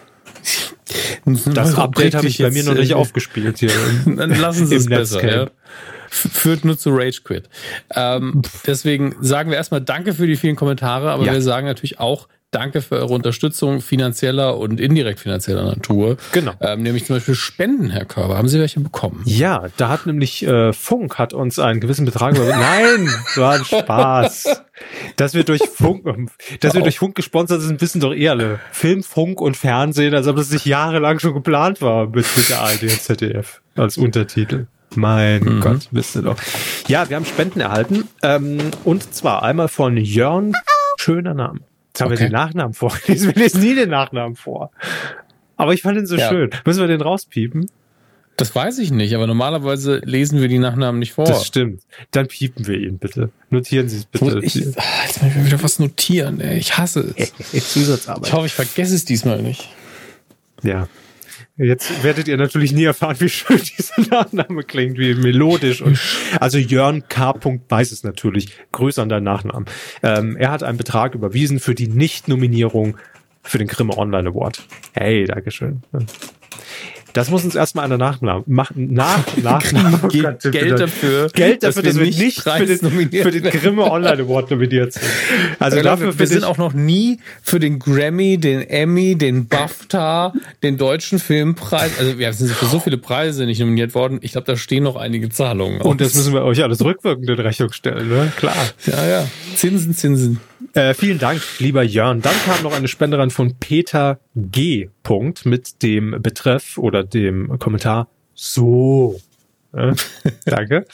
Carsten B. hat auch noch gespendet. Vielen Dank für den einzig wahren Medienpodcast. Und da kam noch meine Rückbuchung von eBay, weil ich was zurückgeschickt habe. Das hat euch jetzt nicht zu interessieren, aber das ist für mich ganz, ganz interessant, dass die 9 € auch wieder da sind. Gut, vielen Dank für eure Spenden. Und wir haben noch Feedback vergessen. Wir haben bei Facebook hat uns noch jemand was geschrieben. Ja, stimmt. Ich bin völlig erschrocken, weil jemand bei Facebook plötzlich eine Nachricht kam. Das passiert alle Lichtjahre. Und Stefan hat geschrieben, hallo ihr beiden, ich habe kein direktes Feedback zu einer Folge, außer höre euch echt gerne. Ja, das ist ja so super. Gerne möchte ich euch eine Frage stellen, die ihr themennäher vielleicht einmal in einem eurer kommenden Podcasts besprechen könntet. Schaffen wir. Weshalb gibt es in Deutschland keine brauchbare Late Night? So. Sehr gut, das ist ja Ansichtssache. Ne? Ja, also, er führt das Ganze auch noch aus. Ich vervollständige. Mir kam die Frage bei der letzten Folge Late Night Berlin in den Sinn. Klaas macht das gut und ist charismatisch, aber es erinnert mich doch eher an ein Solo-Zirkus Halligalli. Der bissige, zynische und teilweise schonungslos ehrliche politische Humor fehlt irgendwie. Warum gibt es seit Harald Schmidt da niemanden? In den USA werden Late-Night-Talker ja auch gerne zusätzlich zu den Nachrichten genutzt und tragen mal mehr, mal weniger dazu bei, die politische Meinung zu differenzieren. Insbesondere zu Leno, ja, Sie schnaufen schon. Nee, machen Sie weiter. Lesen Sie bitte weiter vor. Genau, zu Leno, Conan, Stewart-Zeiten. Die Heute-Show war am Anfang sehr gut in dieser Beziehung, fährt aber heutzutage eine sehr durchschaubare, unreflektierte Agenda. Böhmermann kommt in den Sinn, aber er erreicht nicht das Format eines Harald Schmidt und verliert sich ja immer mehr in persönlichen Grabenkämpfen. Es braucht wieder jemand, der bissig, schonungslos, schwarzhumorig aktuelle politische Umstände anprangert und einen Spiegel vorhält. Weshalb klappt das in Deutschland nicht? Wen könntet ihr euch vorstellen? Eure Expertise würde mich sehr interessieren. Vielleicht klappt es ja einmal, dies zu besprechen. Puh, Stefan. Also, das ist... Ich muss erstmal an seine...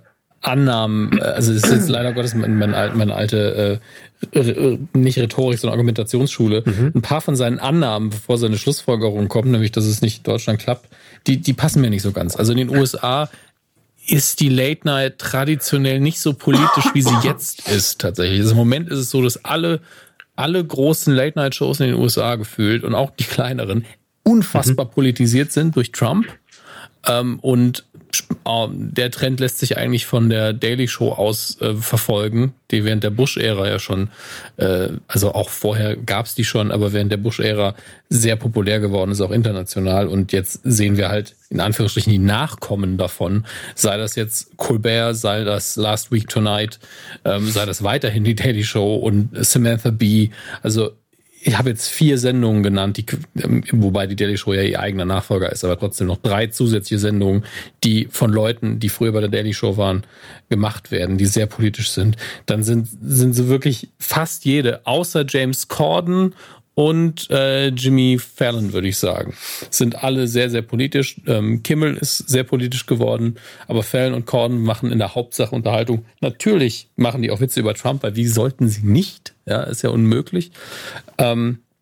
Aber ich bin der Meinung, dass eine große Late Night es nur schwer schaffen kann, extrem politisch zu sein. Das hat in Deutschland, Schmidt hat auch nicht immer Politik gemacht.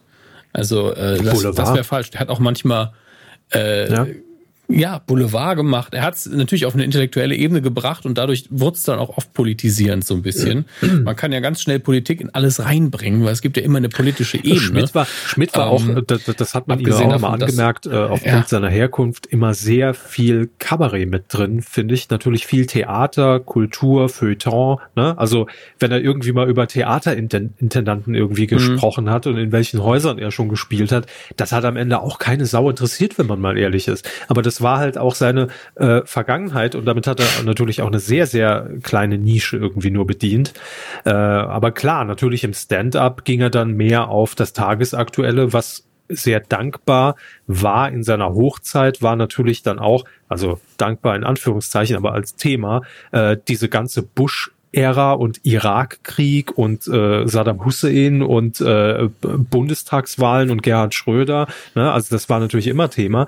Aber Schmidt hat auch sehr viel Boulevard immer gemacht. Also da fanden ja wirklich auch alle statt, von No Angels über DSDS bis hin zu Germany's Next Topmodel und Dieter Bohlens Teppichluder.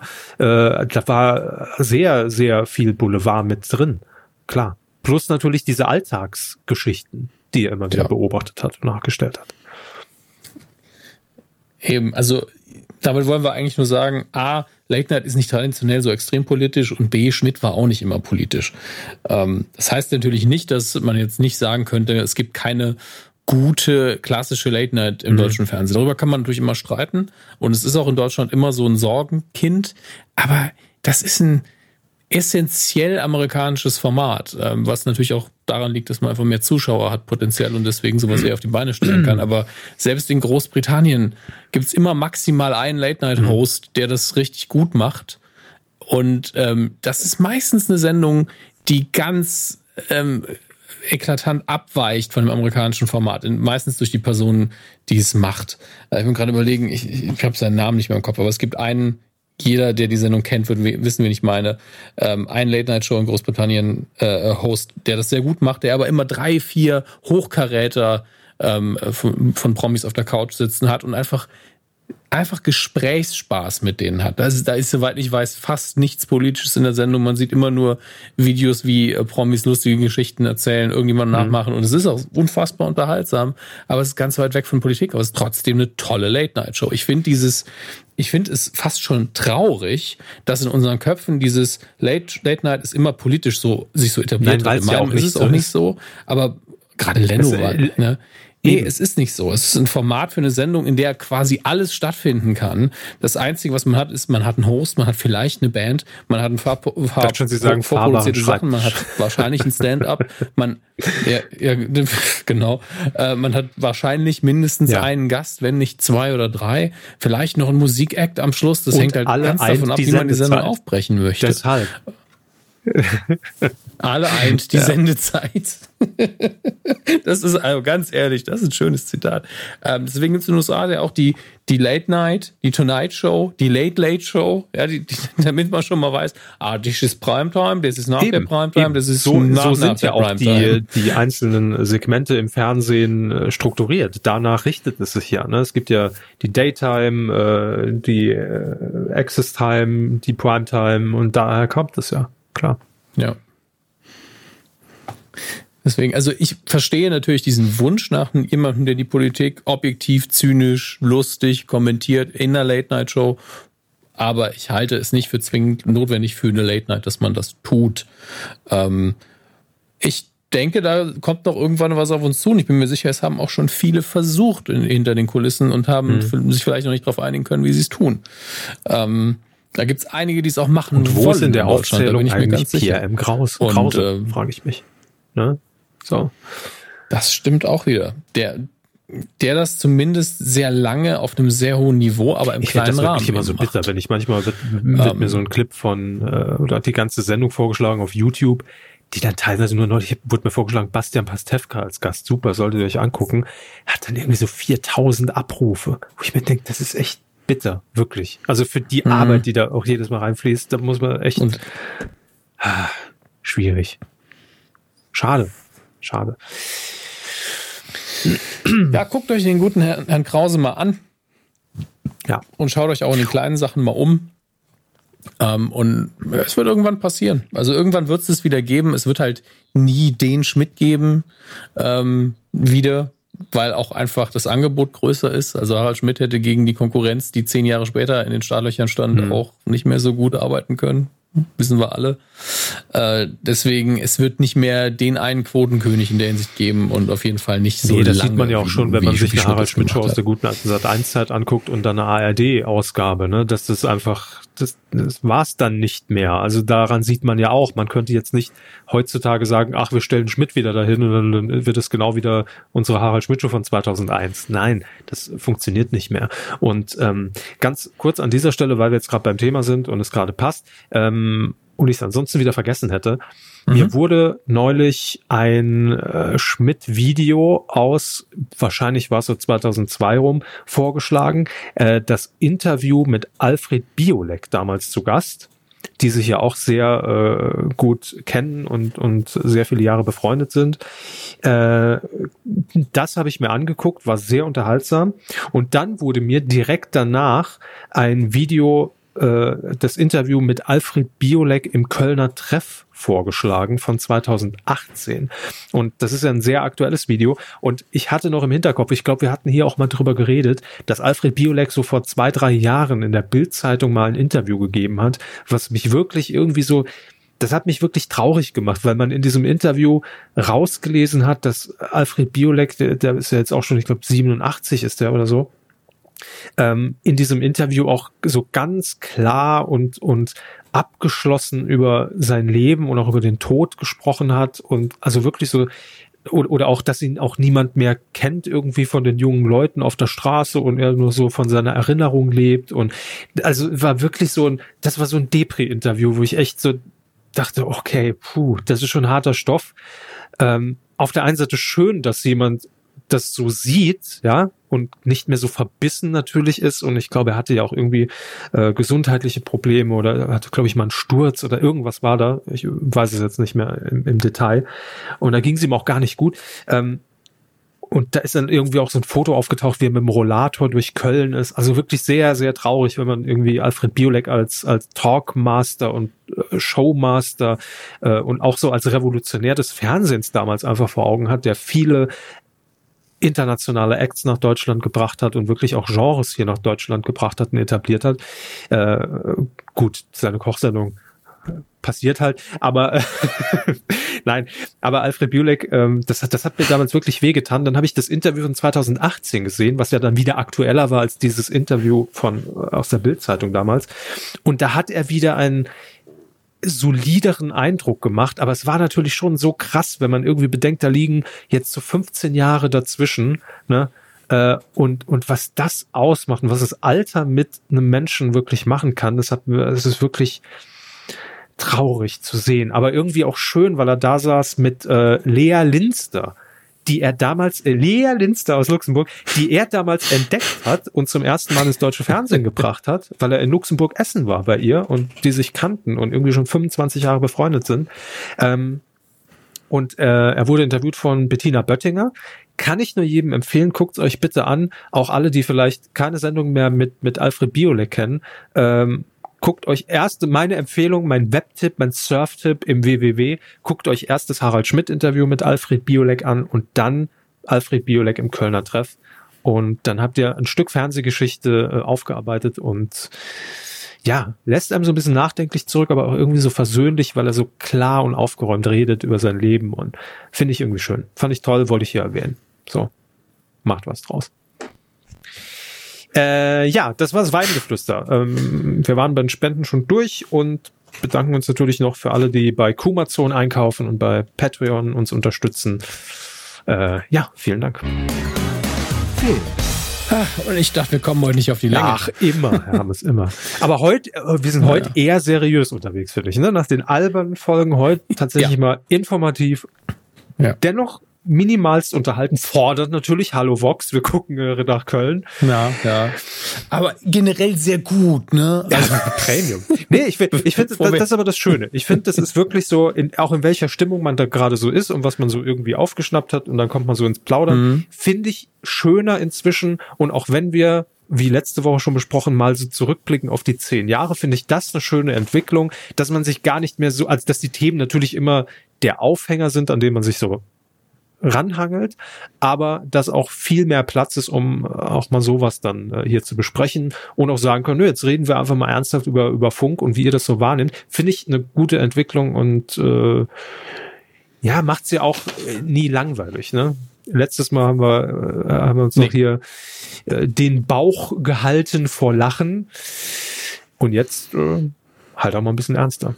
Jetzt weinen wir aber die ganze Zeit. Nein. Legen Sie die Zwiebeln weg. Wir haben aber wir haben in Anführungsstrichen Glück. Also es wird heute keine Überlänge, denn im Filmbereich ist fast nichts passiert. Ich habe keinen Film gesehen. Die Charts habe ich gerade angeguckt. Da hat sich fast nichts verändert. Wir haben auf Platz 5 einen Film, mit dem ich nicht gerechnet hätte, was ich aber sehr sympathisch finde. Auf Platz 5 ein Neuansteiger, nämlich Royal Corgi, der Liebling der Queen. Letzte Woche noch kurz erwähnt, dass der anläuft. Die Animation über die Hunde der Queen. Ich finde es extrem süß, dass er auf die 5 geschafft hat. Kann natürlich auch jetzt viele royale Fans ins Kino locken, weil sie denken, es geht schon hier wieder um den royalen Nachwuchs, ne, von Harry. Und wer ist denn der Frau? Dass das ja heute auch noch Erwähnung findet. Unfassbar. Alles für SEO. Frau gebärt Kind. Daumen hoch. Ansonsten auf der 4 immer noch Monsieur Clos 2, auf der 3 der Falcolini, auf der 2 After Passion, auf der 1 Avengers Endgame. Also keinerlei Änderung bis auf die Corgis auf der 5. Hallo Corgis. Hallo. Schön, dass ihr da seid. Damit sind wir schon bei den Neustarts und ist viel Zeug, ne? Glam Girls, hinreißend verdorben. Ich muss noch mal gucken, wie der Originaltitel davon ist. Mit Anne, meine Zunge ist wieder schief geblieben. Moment. Anne Hathaway spielt die Hauptrolle neben Rebel Wilson und ich mag beide sehr. Es ist, glaube ich, ein Remake von Dirty Rotten Scoundrels, von dem ich aber auch nicht genau weiß, wie der im Deutschen hieß wiederum. Sehr bescheuert. Der Untertitel ist hinreißend verdorben, falls ich es noch nicht erwähnt hatte. Und es geht um 2 Con-Artists, 2 Trickbetrügerinnen, die, ich vermute, Männern Geld abknüpfen wollen in dem Film. Was und, Trickbetrüger manchmal so ausmacht. Ne? Ja. Genau. Der Trailer verrät nicht so viel über den konkreten Plot, außer dass sie sich quasi, das kann man so erahnen, dass sie sich begegnen, zusammenarbeiten und dann wieder gegeneinander arbeiten. So fühlt es sich zumindest an. Aber auch das ist ja bei Trickbetrügern völlig normal. Und ich mag beide Schauspielerinnen sehr. Der Film sieht gut produziert aus, kann natürlich von den Gags her irgendwie lahm sein oder sonst was. Aber prinzipiell mein Interesse hat er geweckt, weil ich einfach das Personal auch gut finde in dem Film. Sich an, als ob sie es eingestellt hätten. Mein Personal in diesem Film habe ich sehr gut ausgewählt. Gefällt mir. 4 von 5. Ne? So, dann haben wir hier ein Doku mit Animationen mit dem Titel Kleine Germanen von Mohamed Faruk Manesch, Entschuldigung, das ist für meinen Kartoffelmund ein bisschen schwer auszusprechen. In dem Fall übernehme ich gerne die Bezeichnung gibt's Kartoffel. So, als Slang, gibt's da eigentlich einen Wikipedia-Eintrag zu? Gucken Sie doch mal. Ich weiß es ja. Der wurde ja vom Neo-Magazin angelegt, für alle, die es nicht kapiert haben. Ne? Ach ja, stimmt. Ich hatte den Sketch sogar gesehen, aber nicht mehr in Erinnerung. Es geht jedenfalls um Kinder, die in rechtsextremen, demokratiefeindlichen Umfeldern aufwachsen. Ja. Kinder, kommen wir nicht ins Haus. Auf dem Plakat sieht man auch, also man sieht nur den Kopf oberhalb der Stirn, also die Haare und Stückchen der Stirn eines kleinen Jungen, wie er den Hitlergruß macht. Und da weiß man schon, wo der Hase läuft. Sieht interessant aus. Vielleicht ein sehr wichtiger Film. Ich habe ihn nicht gesehen, er könnte auch furchtbar sein. Aber der läuft an, vermutlich nicht in so vielen Kinos. Deswegen, wenn es euch interessiert, guckt euch intensiv um. Dann Stan and Ollie. Tatsächlich ein Film über das legendäre Comedy-Duo, ja, im Deutschen auch oft Dick und Doof genannt, gespielt in dem Fall von John C. Reilly und Steve Coogan. Ich habe mir sagen lassen, und das Ding läuft auch so ein bisschen unterm Radar, glaube ich, dass die beiden das sehr, sehr gut machen. Vielleicht irre ich mich auch, aber die Bewertungen sehen eigentlich ganz gut aus. Stan and Ollie, ich meine, viele werden sagen, ja, oh Gott, wer braucht denn das jetzt noch? Das total alte Comedy, die funktioniert heute noch. Das waren, ganz ehrlich, das waren echt geniale Komiker mit Komik, die auch ohne irgendwelche Übersetzungen bis heute funktioniert. Visuelle Comedy, die aufgrund ihrer Absurdität und gutes Timing natürlich bis heute funktioniert. Bis heute auch die Blaupause für unfassbar viele Duos. Die 3 und 2, ne? Der damals. Film. Sat 1. Die am Fernsprachkurs, ja. Und man sollte nicht ignorieren, dass die beiden bis heute sehr viel Einfluss haben. Vielleicht ist der Film natürlich nix, aber ich informiere euch nur, dass er anläuft und dass ich glaube, dass er gut ist. Ich will nie von irgendjemandem hören, Hermes, ihretwegen habe ich das geguckt, war voll scheiße. Und wenn, dann übernehme ich keine Schuld dafür. Keine Geld zurück. Pokémon, Meisterdetektiv. Ja, hier, es läuft noch an. Meisterdetektiv Pikachu, ein Pokémon-Film, dessen Trailer tatsächlich unfassbar sympathisch aussieht. Scheinbar mag auch jeder den Film, hat nur gute Bewertungen bekommen. Ryan Reynolds synchronisiert im englischen Original Pikachu, der gemeinsam mit der menschlichen Hauptfigur Rätsel löst. Keine Ahnung. Was haben wir hier? Ja, okay, die Figur sucht zusammen mit Pikachu seinen Vater. Okay. Aber selbst ich habe mir hier damals den Trailer angeguckt, den ersten, und obwohl ich jetzt überhaupt kein Pokémon-Fan bin, weil das irgendwie auch an mir vorbeigegangen ist, habe ja auch ich gesagt, sieht doch sympathisch aus. Das ist ja, für Animation. Spaßig, ne? Also so, okay. Warum nicht? Klar. Ja, war eine gute Mischung. Werfen wir einen Blick ins Heimkino. Und da muss ich echt sagen, Leute, guckt lieber, was ihr noch so an DVDs habt, denn es ist nicht so viel los, zumindest im physischen Regal schon mal. Da ist, ich weiß nicht, die Männer vom K3, Staffel 3.1. Was ist das denn?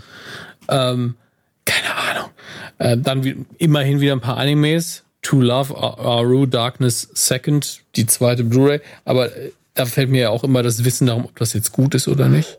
Das Schiff der Verurteilten, irgendein alter Seeräuberfilm, vermutlich vom Cover her, aber nichts, was ich kenne bisher. Nicht mal die Abschlussklasse. Nicht mal die Abschlussklasse kommt. Rosamunde Pilcher, Edition 8. Malone, ein alter Burt Reynolds-Streifen, den keiner kennt. Oder wahrscheinlich kriege ich jetzt wieder 2 E-Mails. Das ist voll der Klassiker, voll Unterschied. Ja, von mir aus. Hier, Ash vs. Evil Dead. Beide Staffeln in einer Sonderedition für 220 € mit einer Figur dabei. Ich erwähne es für die Sammler. Dann hier Calimeros, Endlosliebe. Also wie das ist ein bisschen wie die Amigos, nur anders. Schlager-TV. Aber nichts für uns irgendwie.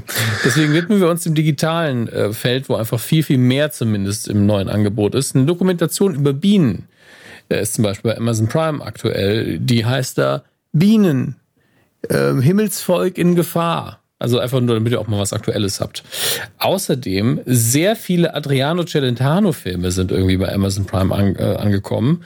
Ich weiß nicht warum, aber auch da gibt's ja Freunde. Hier Bingo Bongo heißt einer. Bingo Bongo? Ja, warum haben wir sowas nicht mal im Titel? Keine Ahnung. Der Brummbär, weil der Film aus den 70ern. Ja, aber kann man doch neu auflegen. Wenn Dick und Doof sogar jetzt wieder kommt. Ja. Das ist auch wieder wahr.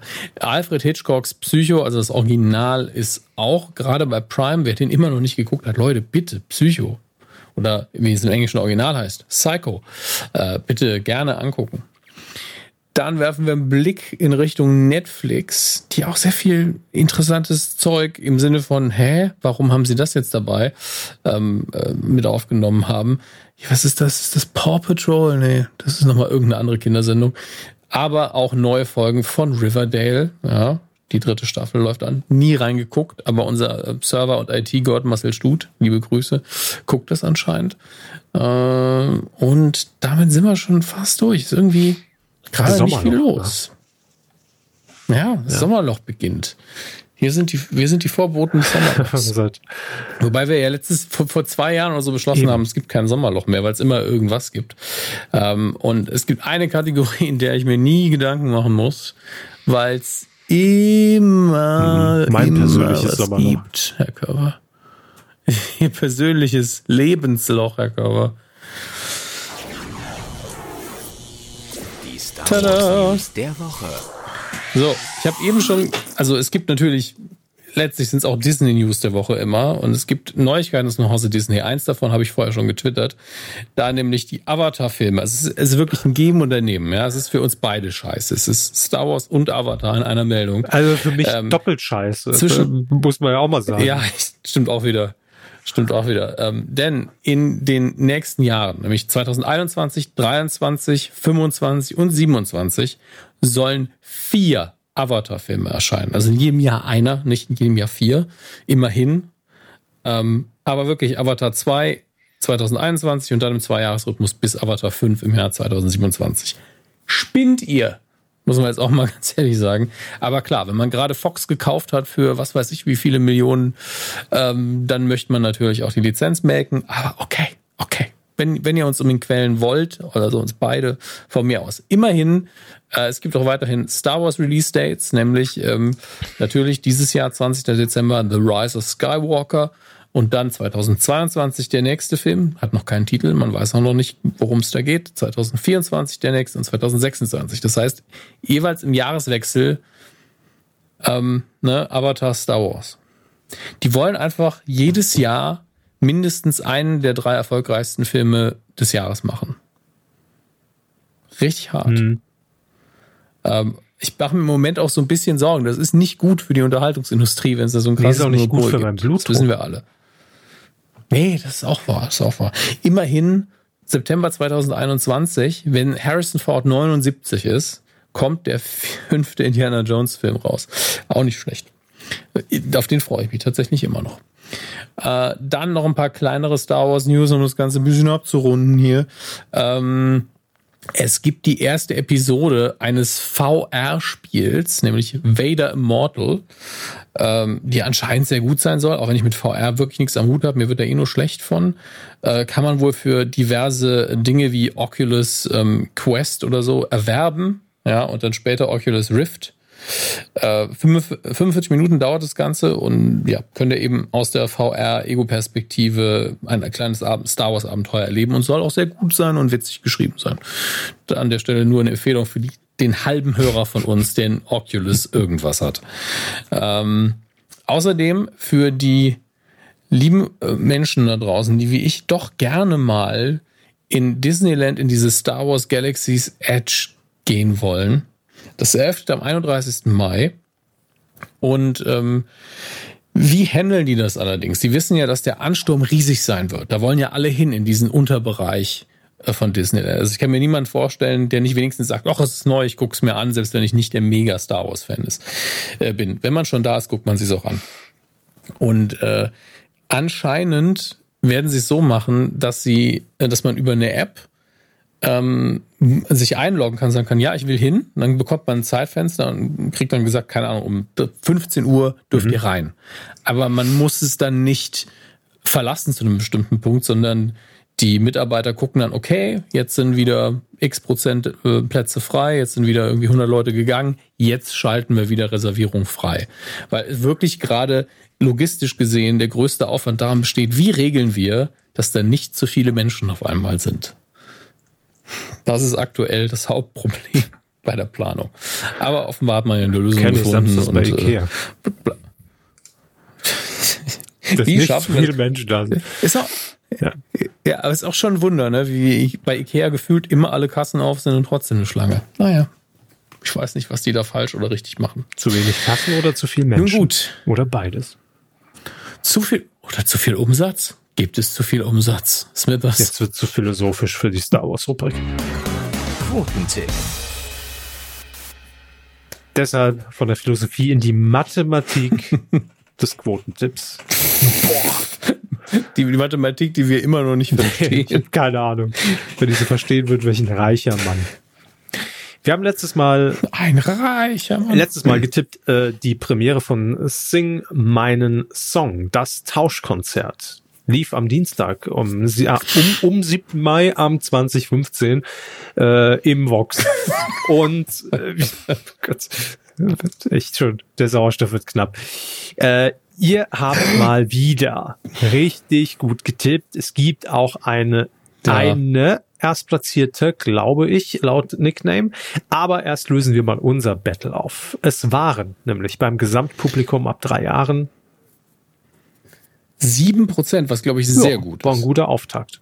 Auf jeden Fall. Sie sagten.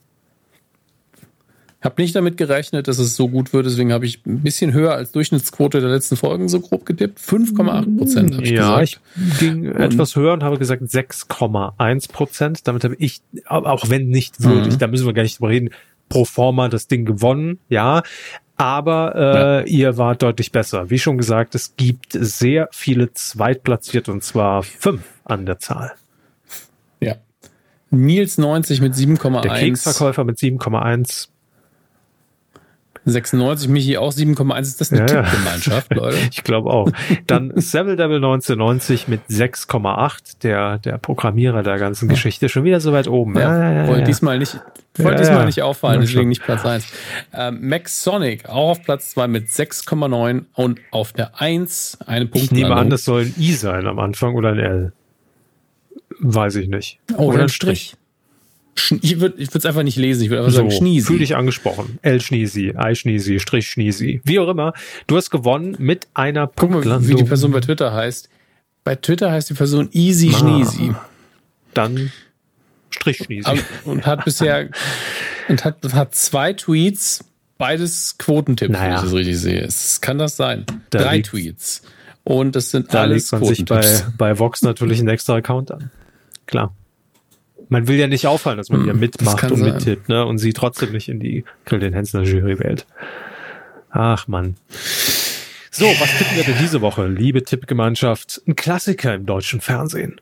Punkt 12. Das RTL-Mittagsjournal. Wer macht das inzwischen? Immer noch Katja Burkhardt, wahrscheinlich. Und noch jemand anderes, den wir nicht kennen. Wer war das ursprünglich? Wie hieß die gute Nummer? Milena Preradovic. Genau. Die hat das noch gut gemacht damals. Da war es doch journalistisches Newsmagazin. Ja, da lief es auch nur eine Stunde. Jetzt auf 2 Stunden gestreckt, schon seit etlichen Jahren. Um 12 Uhr geht's los und wir tippen die Sendung am Mittwoch, 15. Mai beim RTL. Ihr könnt mitmachen auf titelschmutzanzeiger.de. Da ist der Tipp jetzt freigeschaltet. Und da gucken wir mal. Achso, ich muss auch noch tippen. Wäre natürlich gar nicht schlecht. Auch. Oder habe ich schon? Habe ich schon getippt? Wo tippt man denn? Gott, ist alles so... Hilfe. Ah, hier. Ich habe schon getippt. Gut. Nun gut. Entschuldigung. Dann habe ich wohl jetzt auch mal schon getippt. Die Quote. So. Haben Sie gemacht? Eine punktgenaue Quote getippt. Jetzt wird noch getwittert. Ja, darum geht's beim Quotentipp. Ums Twittern? Ums Tippen. Ach so. Danke, Helge. Gerne. So, das war die Folge 326. Haben wir noch was? Nö, ne? Nö, wir sind soweit durch. Ich bin auch schon wieder noch müder als am Anfang. Ja, ist doch alle. Wunderbar. So. An alle, die jetzt schon gepennt haben, wahrscheinlich seid ihr wieder aufgewacht. Herzlichen Glückwunsch, könnt ihr ja nochmal von vorne hören. Oder einfach umschalten mit der Podcast-Fernbedienung auf, was weiß ich, gemischtes Hack oder wie das Ding heißt. Viel Spaß. So, wir hören uns wieder. Zur nächsten Folge. Das ist versprochen. Jo. Tschüss. Tschö.